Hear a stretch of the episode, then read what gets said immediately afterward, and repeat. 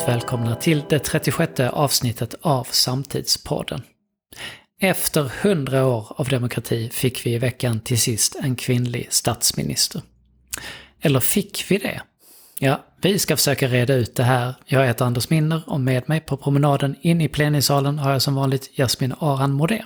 Hallå, hallå! Och vi slänger oss rakt in i veckans mediaflöde. Där finns så mycket att hämta.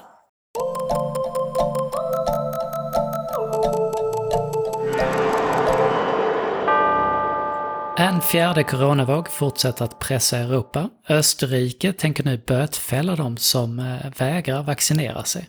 Ungefär 36 000 kronor kan det komma att kosta när landets nya lag om covid-vaccinering träder i kraft nästa år. Är det en bra idé, Jasmin? Eh, jag suckar lite högt. Alltså det, det är så stökigt i den här frågan nu och eh, effekterna av att man inte har tänkt igenom hantering av detta eh, blir ju eh, skrämmande.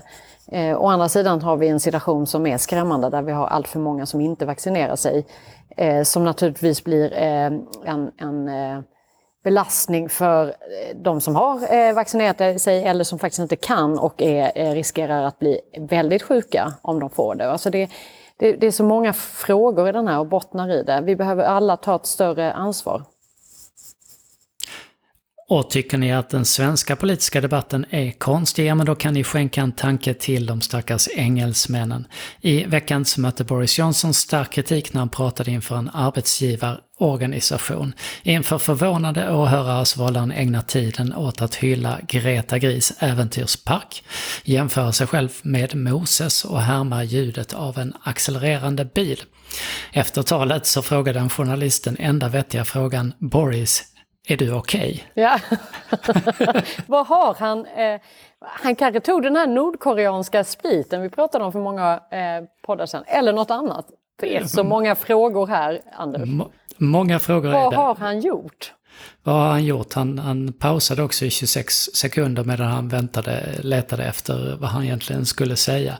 Så lätt, lätt förvirrat, Boris. Här i Sverige så vann Elin Kullhed Augustpriset för årets skönlitterär bok med Eufori, en roman om Sylvia Plath.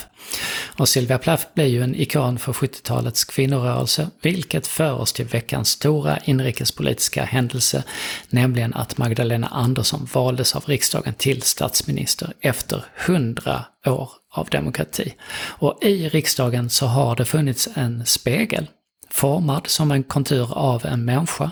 Och den här spegeln har hängt bakom en talarstol och på talarstolen där har det stått Sveriges första kvinnliga statsminister. Så här har man alltså som besökande kvinna kunnat stå framför spegeln och tänka tanken. Tanken att det här kunde vara möjligt. Men igår så plockade vaktmästaren ner spegeln och glastaket är krossat. Och om vi lämnar, lägger sakpolitiken åt sidan, Jasmin, vad betyder det att en kvinna blev vald till statsminister? Men det är ju det här glastaket eh, eh som är krossat på riktigt.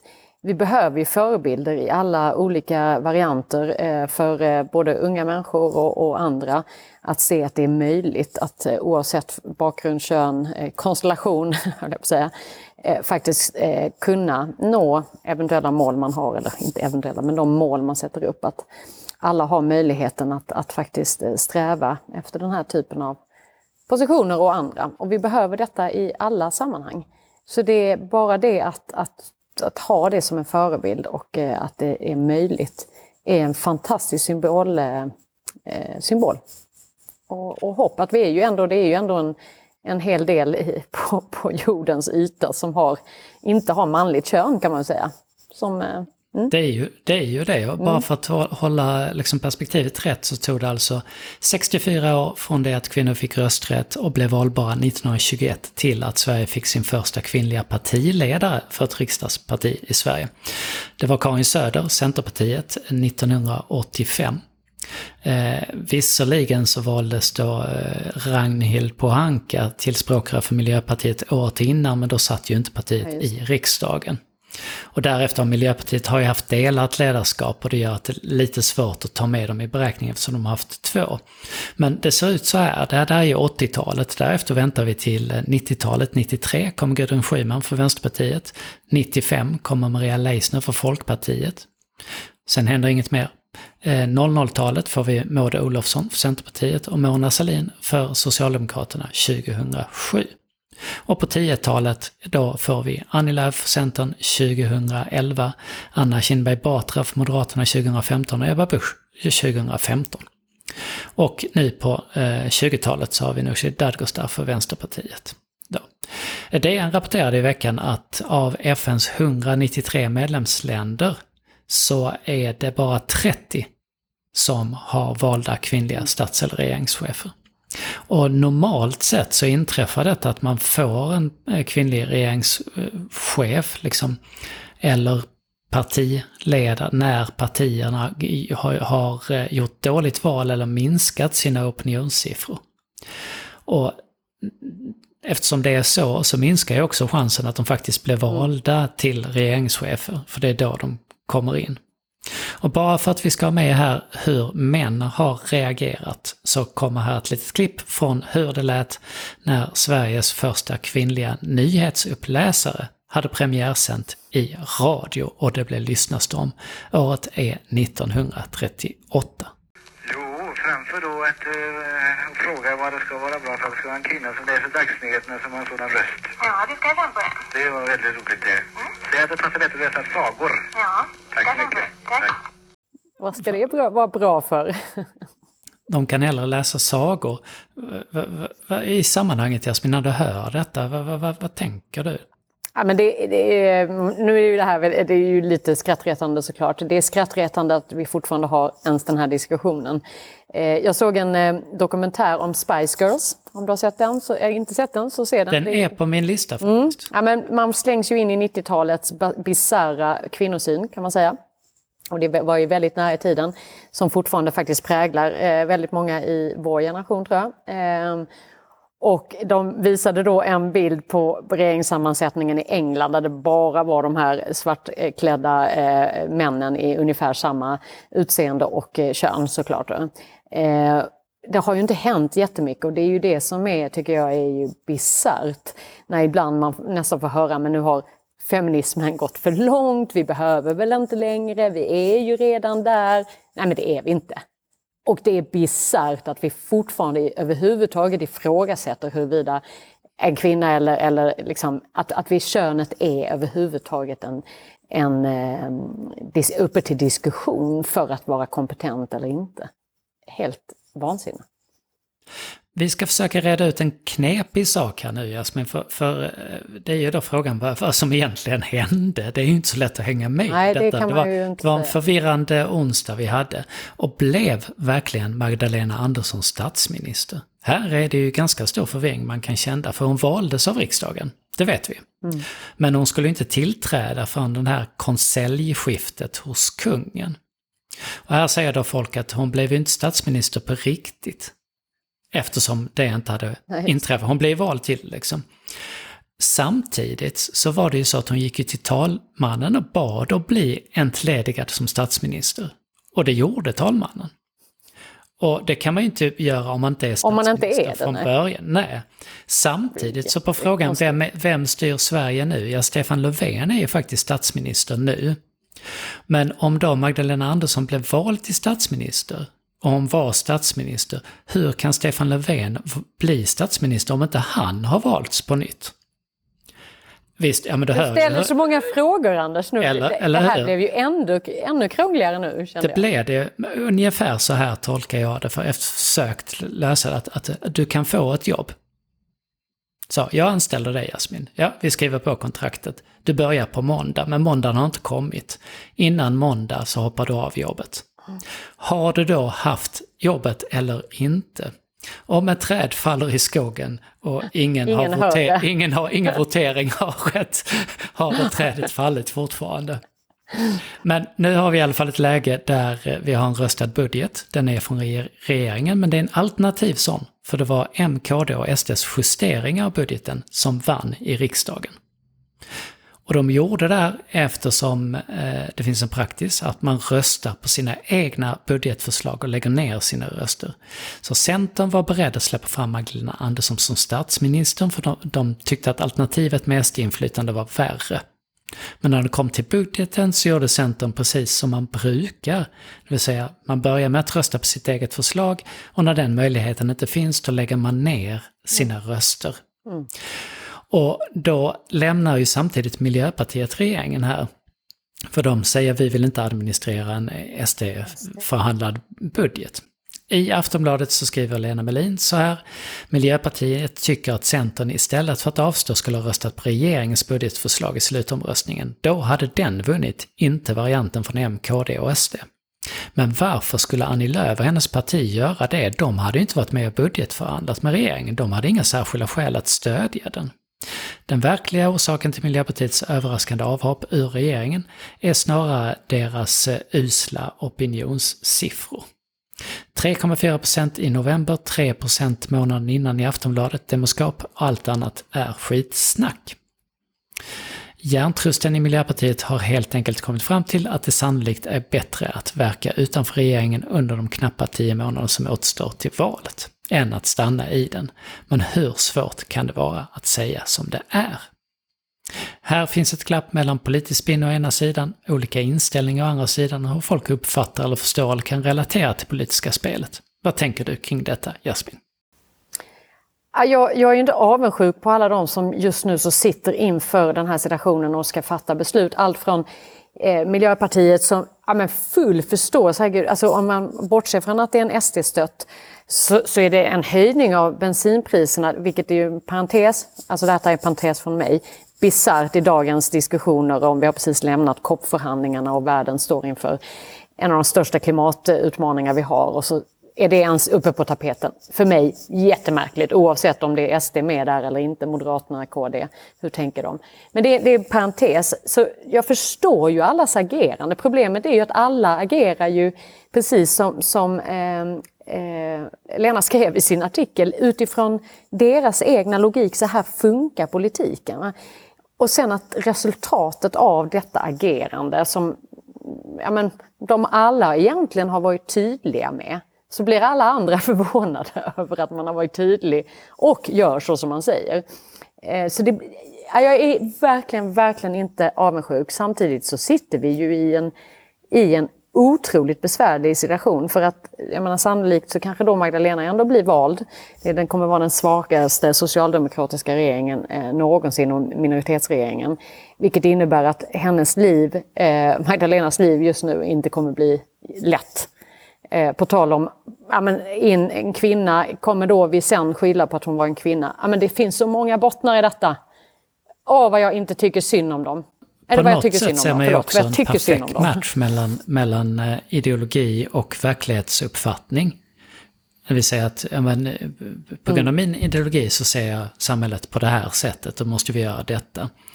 Men det är inte så ofta man ser någonting utspela sig i riksdagen som, som är rent tekniskt där man har lika många uppfattningar som det finns partier. Normalt sett brukar vi säga, ja men den personen gick fram och röstade och vi hade en votering och det här resultat. Man bör liksom kunna enas om det där. Just. Här har vi ju jättemånga uppfattningar om vad som skedde och vems fel det är och varför folk borde ha gjort ja. annorlunda. Ja. Och det blir ju såklart lite rörigt Precis. för oss i allmänheten, kan jag känna. Ja. Jag läste en, läste en spännande artikel i The ja. Conversation med två forskare som heter David Kennedy, Kenny och eh, Connor Casey eh, från Dublin och Liverpool universitet. Där de hade en artikel som gick ut på vad Star Wars kan lära oss av demokrati. Så de tog eh, mhm. Star Wars-historien och eh, ja, men den går ju inte, demokratiskt går ju det lite knepigt där. Det är ju ond, onda kejsare sådär ja, men den är med massa magisk kraft som tar över eh, och gör livet surt för hela universum faktiskt. Det, för, två stycken lärdomar hade de här. Den ena det är att eh, mm. alldeles för starka regeringar som tar makten och knyter den till sig själv kommer oftast från alldeles för svaga. Det ser man över hela världen. Och den andra, mm. det är att förvirring om vem som egentligen styr landet leder till möjligheten att ta över makten för antidemokratiska krafter. Här finns det ju någonting som jag tycker att man kanske, mm. när man är så fast i det politiska spelet, inte kanske riktigt tar hänsyn till i diskussionen. Att här finns någonting i yes. den här utvecklingen som kan vara demokratiskt skadligt. Absolut, absolut. Och det ska man ju lära av historien. Hur kom Hitler till, till makten? Svaga konstellationer, svaga minoriteter eh, som ledde, vilket gjorde att han kunde liksom trockla sig fram och eh, se, eh, sen eh, delvis kuppa men delvis komma in eh, lite här... i och ta över makten. Vi ska, alltså det här är, och det är ju därför jag menar också, detta är ju det som har hänt här nu, eh, hade jag suttit som en av de här partiledarna, jag hade ju inte sovit gott. För vad är rätt? Alltså, mm. Det är ju en 10 000 kronors fråga. Nej, jag ska säga att den är ju ja, och samtidigt så, mer än så. Och samtidigt så ser vi ju demokratin i, i, i, funktion här där riksdagen faktiskt bestämmer vilken, vilken mm. regering vi ska ha. Så vi ser ju att det funkar, men det lite större perspektivet, vad, vad betyder kaoset? Det hade jag jättegärna sett att folk hade diskuterat utanför sina partiskygglappar och zooma ut mm. lite grann. Mm. Ja, men det handlar ju om den här framtida trovärdigheten. För eh, oavsett vad man tycker om det så vill vi ju fortfarande att folk ska tro på att det jag röstar på eller det jag liksom lyssnar in på är, eh, gör skin eller min röst gör skillnad. Men, men eh, blir det för kaotiskt och det aldrig finns någon beständighet i det, ja då kommer vi ju till slut bara känna att det spelar ingen roll Vi får se vem som är statsminister när vi sänder nästa podd. Det ska bli spännande att se. Och vi hoppar in i veckans Men hallå!